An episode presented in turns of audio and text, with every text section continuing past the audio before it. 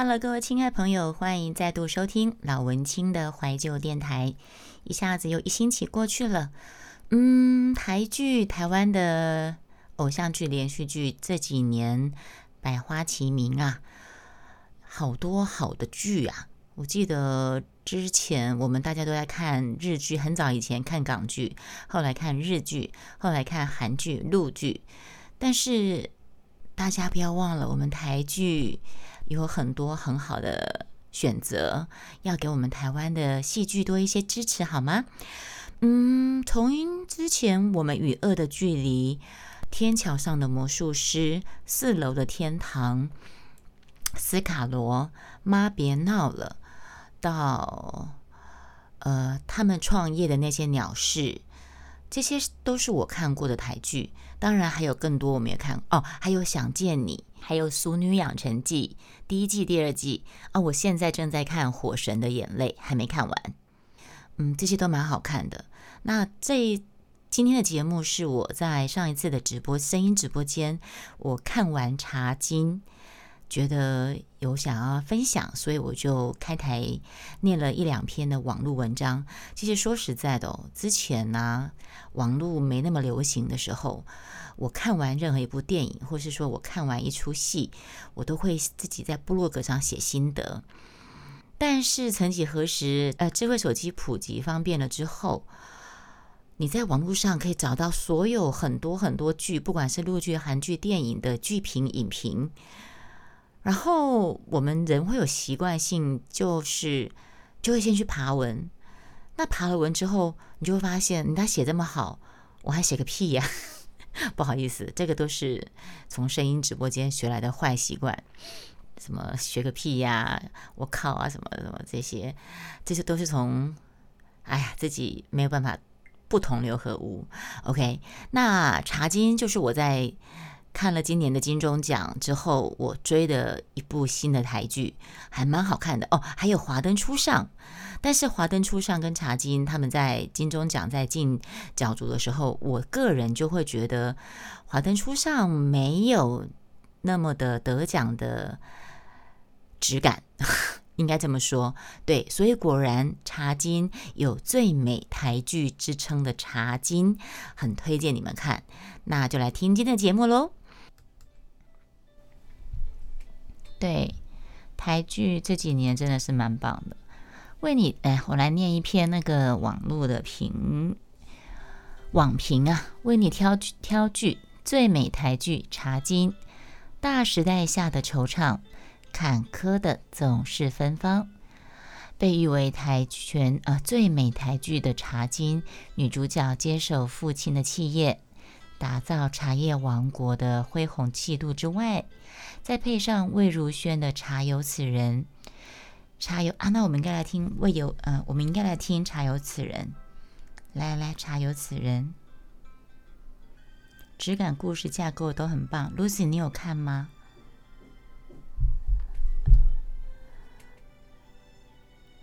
令整部剧好像一杯好茶，在心中回甘。它蝉联 Netflix 排行榜。冠亚军的话题台剧《华灯初上》跟《茶金》两部调性截然不同，结果《华灯初上》等于是共估哎，《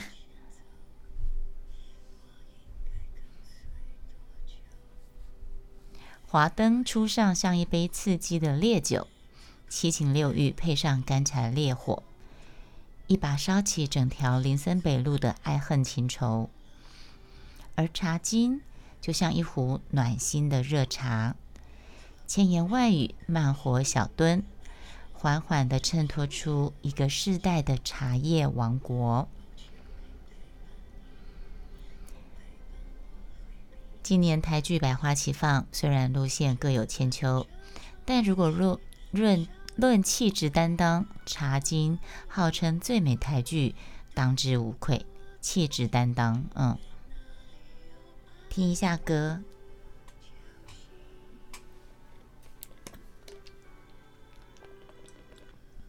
它好像是客语哦，没关系，那我们就听旋律。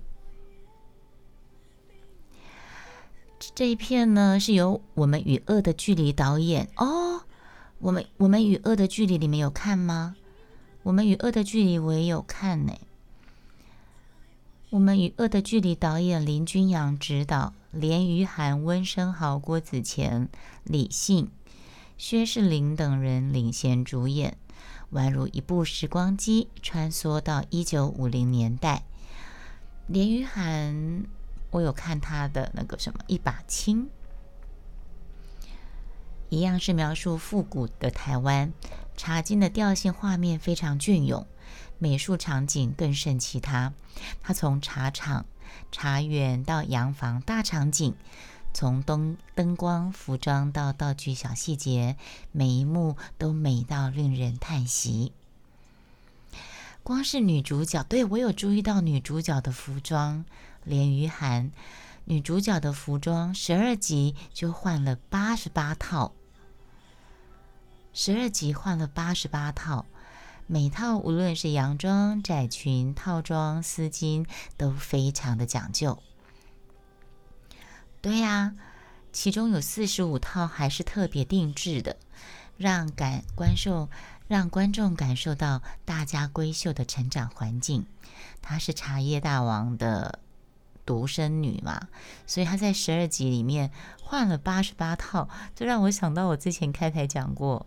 我看那个什么《花样年华》，我就在数张张曼玉的旗袍，我一直数数到二十七套，但套有没有重复，我就不记得了。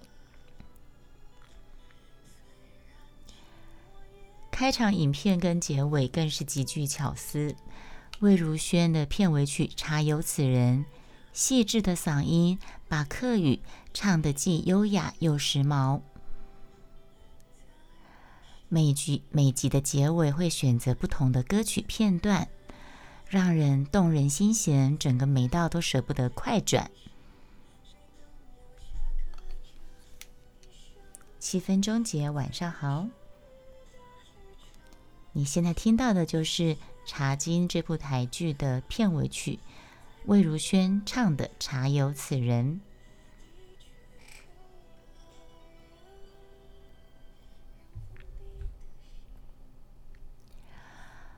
茶经，它是叙述日治时代结束，国民政府迁台初期。当时台湾金融处于动荡时代，通货膨胀，物价飞涨，钱不断的贬值，钱不断贬值，贬得多夸张？很夸张，非常夸张。在混战，在混乱商战中，带着茶叶家族生意的衰退。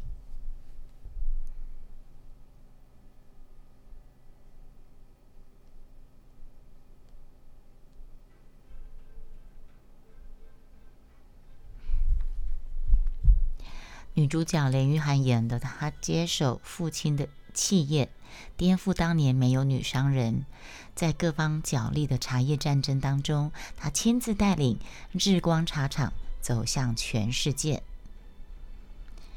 看茶经可以看到经营企业管理的商道，还有父母呃妇女妇女在面对经济跟社会变迁，在多元转型跟坚持传统专业之间的拿捏。因为他爸爸是郭子乾演的嘛，他是很坚持要做好茶，不可以有一丝一毫的呃掏假包。然后，可是他女儿就会脑筋动得比较快。对，创业掌门人的选择，牵一发而动全军，特别不容易。季嗓就是那个郭子乾演的季嗓，跟艺兴连玉涵演的艺兴，他们是以人为本的初心，很让人感动。嗯，确实，因为他算是有良心的商人，呃，企业家，他是有为他的他们那个新竹北埔有为地方着想的一个企业家，是这样讲。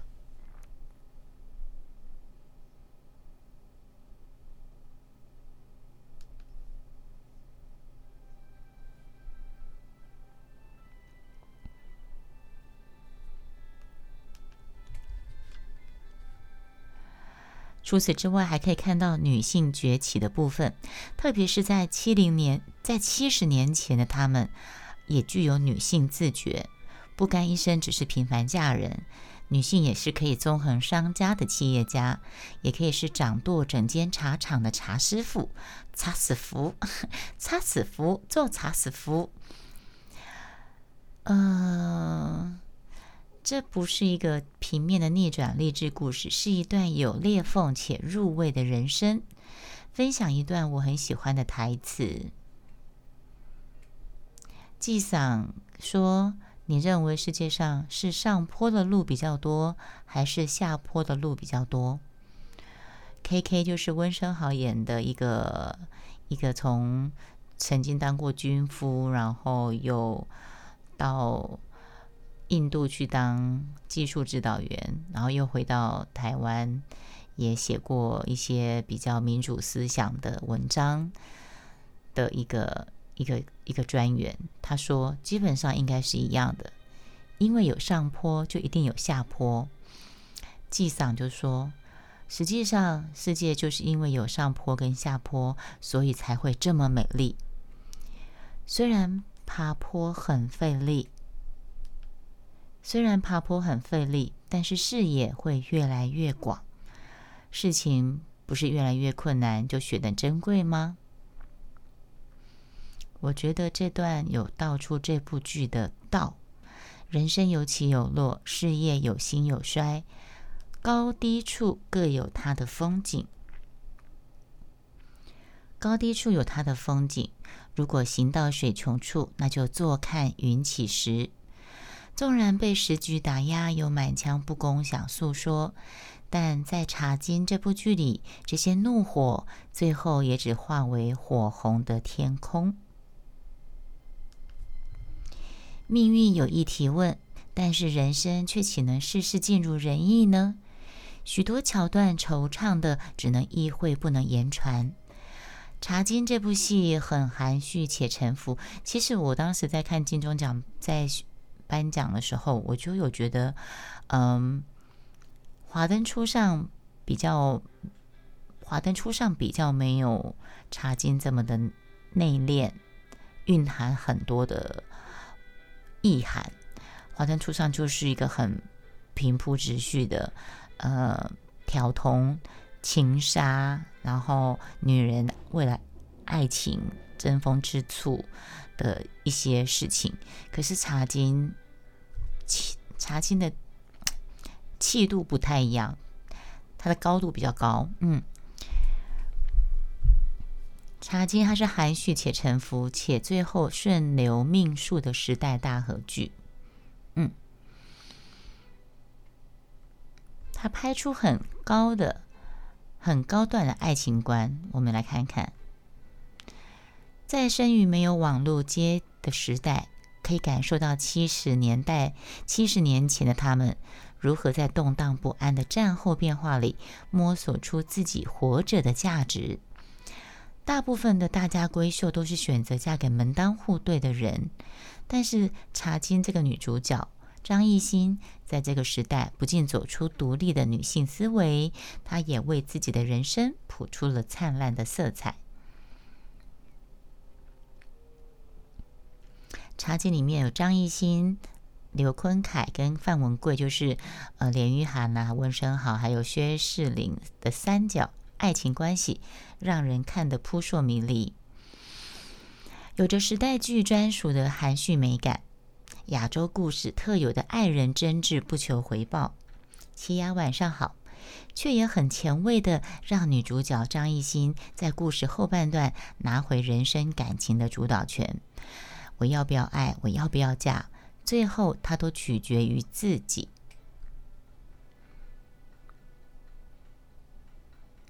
明明是七十年前的历史故事改编，《茶经》是如何拍出如此高段、符合当代女性思维的两性爱情观呢？品茶，首重低调有致的香茶香沁鼻醒脑，并让大自然融入茶叶的含蓄韵味流泻入喉，再用回甘后劲填满舌根跟心脾。《茶经》这出剧如其名，观赏全程本身也是也是一场品茶仪式。烧水、摆盘、茶赏茶汤的色，闻香，啜寒，再咽下，然后等待大地的奇迹在体内作用开来。当然，它需要一点时间。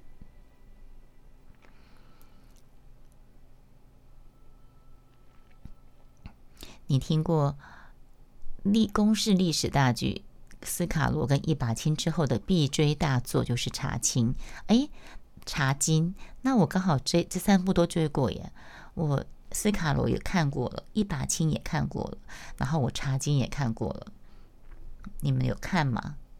蛮蛮推荐你们去看《茶经》的，《茶经》真的蛮好看的。嗯。鹅啊，今天不要鹅啊！鹅啊，今天不要鹅啊！那吃羊肉卤可以不要羊肉吗？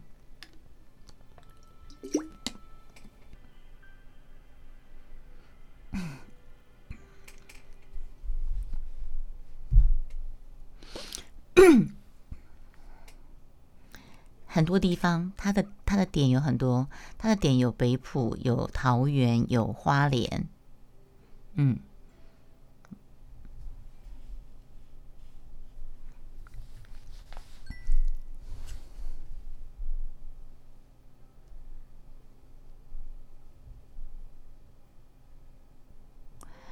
对他茶几呢，一路走来，他到历经了很多风雨。可是到新台币的兑换政策，到化肥厂的股权风，从新台币兑换政策到台化肥厂的股权风波，还有政府逼逼紧逼日光这个茶叶大厂一一撑过来。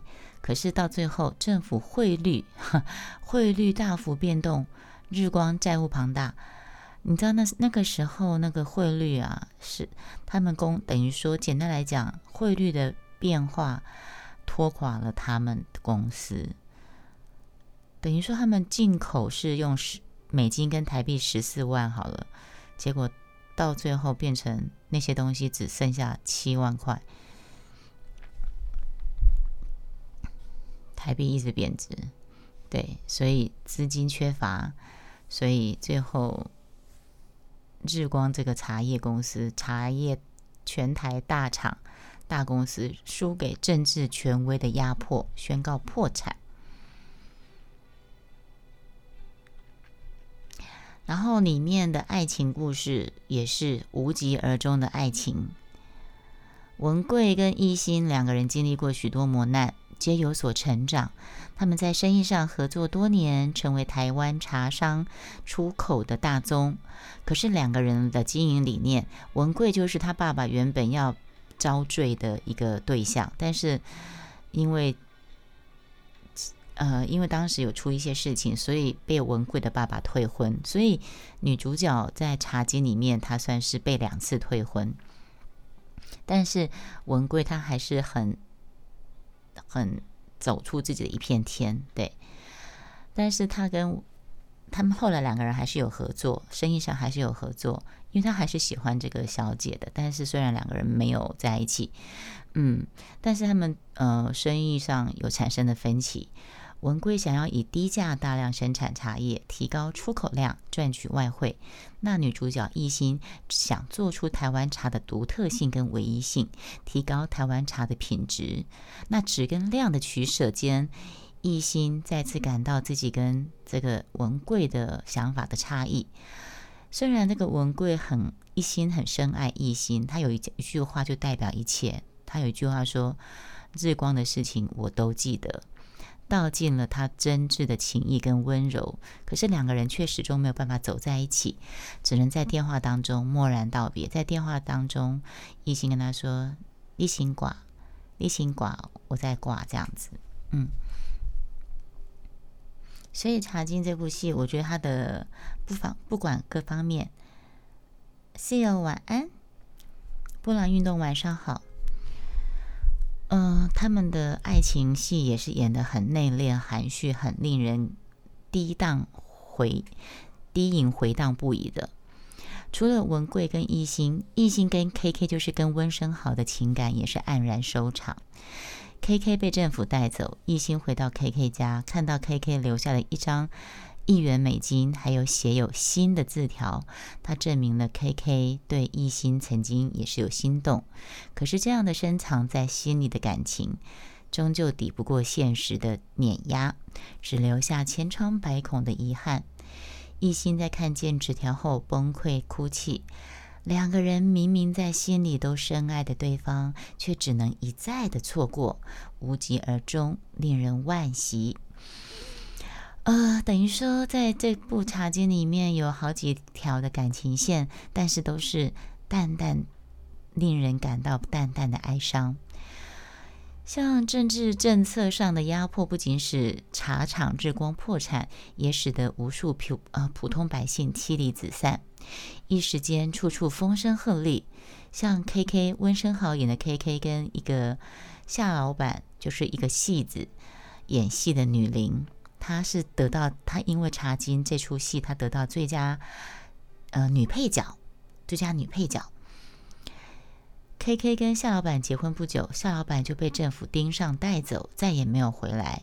那 K K 温升豪也因为撰写杂志社论缘故，遭受政府暗中监视，杂志社的编辑也一同遭殃。那其实这出戏还有一些点我看不太懂。我不晓得温升豪他一直在找的，因为温升豪在剧里面他是被他曾经去，他曾经当去南洋当军夫嘛，那他家人都死了，但是他的女儿爱子 Echo 呃下落不明。那这个夏老板这个演京剧的女伶身边带着一个女儿叫玉婷，这个玉婷很喜欢温升豪演的 KK。有一有一幕啊，有一幕，有一幕是 K K，因为玉婷就说啊，因为因为夏老板带 K K 去，啊，夏老板这个夏老板是指女的哦，是那个演演女京戏的那个女子，她带着女儿去找温生豪，然后就说玉婷很喜欢你，给，然后都常来找你，会不会来会不会吵到你这样子？然后温生豪演的 K K 就说不会啊，我跟他很投缘。夏老板讲了一句话。你不想想是你？难道不想想知道是为什么他跟你那么投缘？他好像有讲过这么一句话。我在猜啊，这个女孩子夏老板身边的女儿会不会是温生豪一直在寻找失踪的女儿？我不知道。然后夏老板后来为什么被被带走，我也不是很清楚。嗯，对，有一些疑点在。然后，夏老板最后一场，他唱的是《六月雪》，唱出就是《窦娥冤》呐，《窦娥冤》当时，《窦娥冤》是一出是一个很有名的桥段的戏，京戏。六月雪，他他要在被斩首的时候，他有哭，一边哭一边唱说：“如果我是冤枉的话，就让六月下大雪吧。”结果他被斩首之后，真的是六月间。六月是什么季节？六月是春夏季，春天、夏天的季节，竟然会下大雪，所以六月雪就是代表窦娥冤嘛。唱出了夏老板难以言说的无奈跟悲哀。戏里的窦娥仿佛他自己，句句唱词都是说不出口的心声。在十二集结尾，K K 跟杂志社编辑都被宪兵带走，砰砰的敲门声跟宪兵的叫喊，令人感到压抑跟窒息。在那个时代里，没有人能够逃离专制的梦魇，徒留下破碎跟遗憾的悲剧。看到这个评呃剧论呃网络评论查经这篇的时候，我就想到，呃，天桥上的魔术师也是有这么一段。天桥上的魔术师也有这么一段。天桥上魔术师也是白色恐怖时代，对。婷宜，欢迎回来。我不知道你们有没有看《天桥上魔术师》？《天桥魔术师》不是有一个一对双胞胎姐妹吗？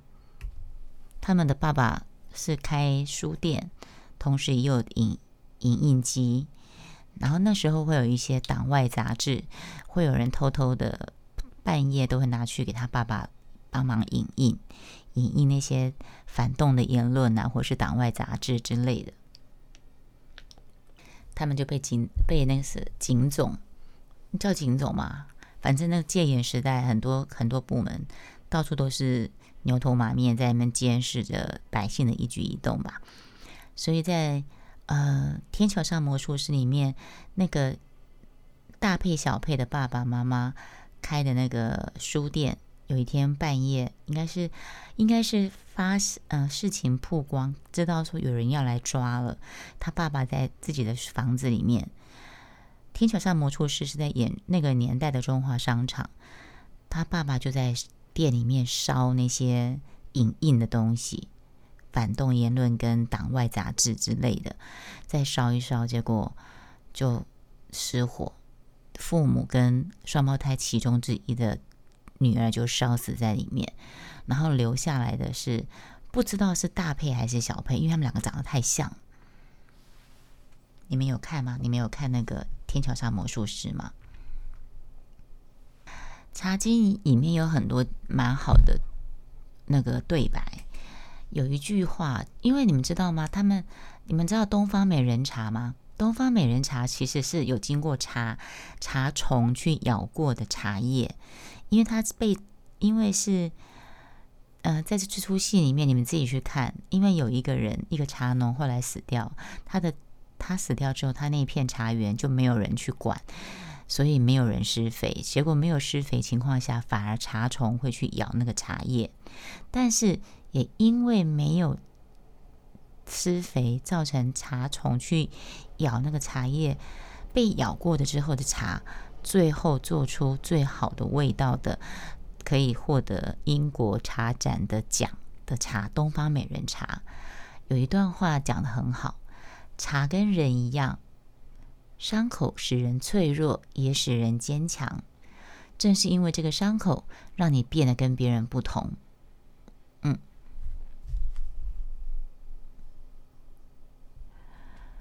茶跟人一样，对，从开播到结局，道出了每个角色的人生故事。不管是女性的独立跟成长，爱情的遗憾和错失。事业的创建跟失败，时代的更迭跟压制，每一段故事，不管是喜悦还是悲伤，都使角色更加成熟跟丰满，也使观众无比的感动。茶经岁月虽然不再复返，但关于台湾茶，关于你我的故事，会一直延续下去，永不完结。啊！建议你们去看这部《茶经》，所以我就不多说剧透了。嗯，哦，跟着《茶经》拍摄景点，我来看一下。好，以上就是今天老文青的怀旧电台的节目。呃，我们下次再见，拜拜。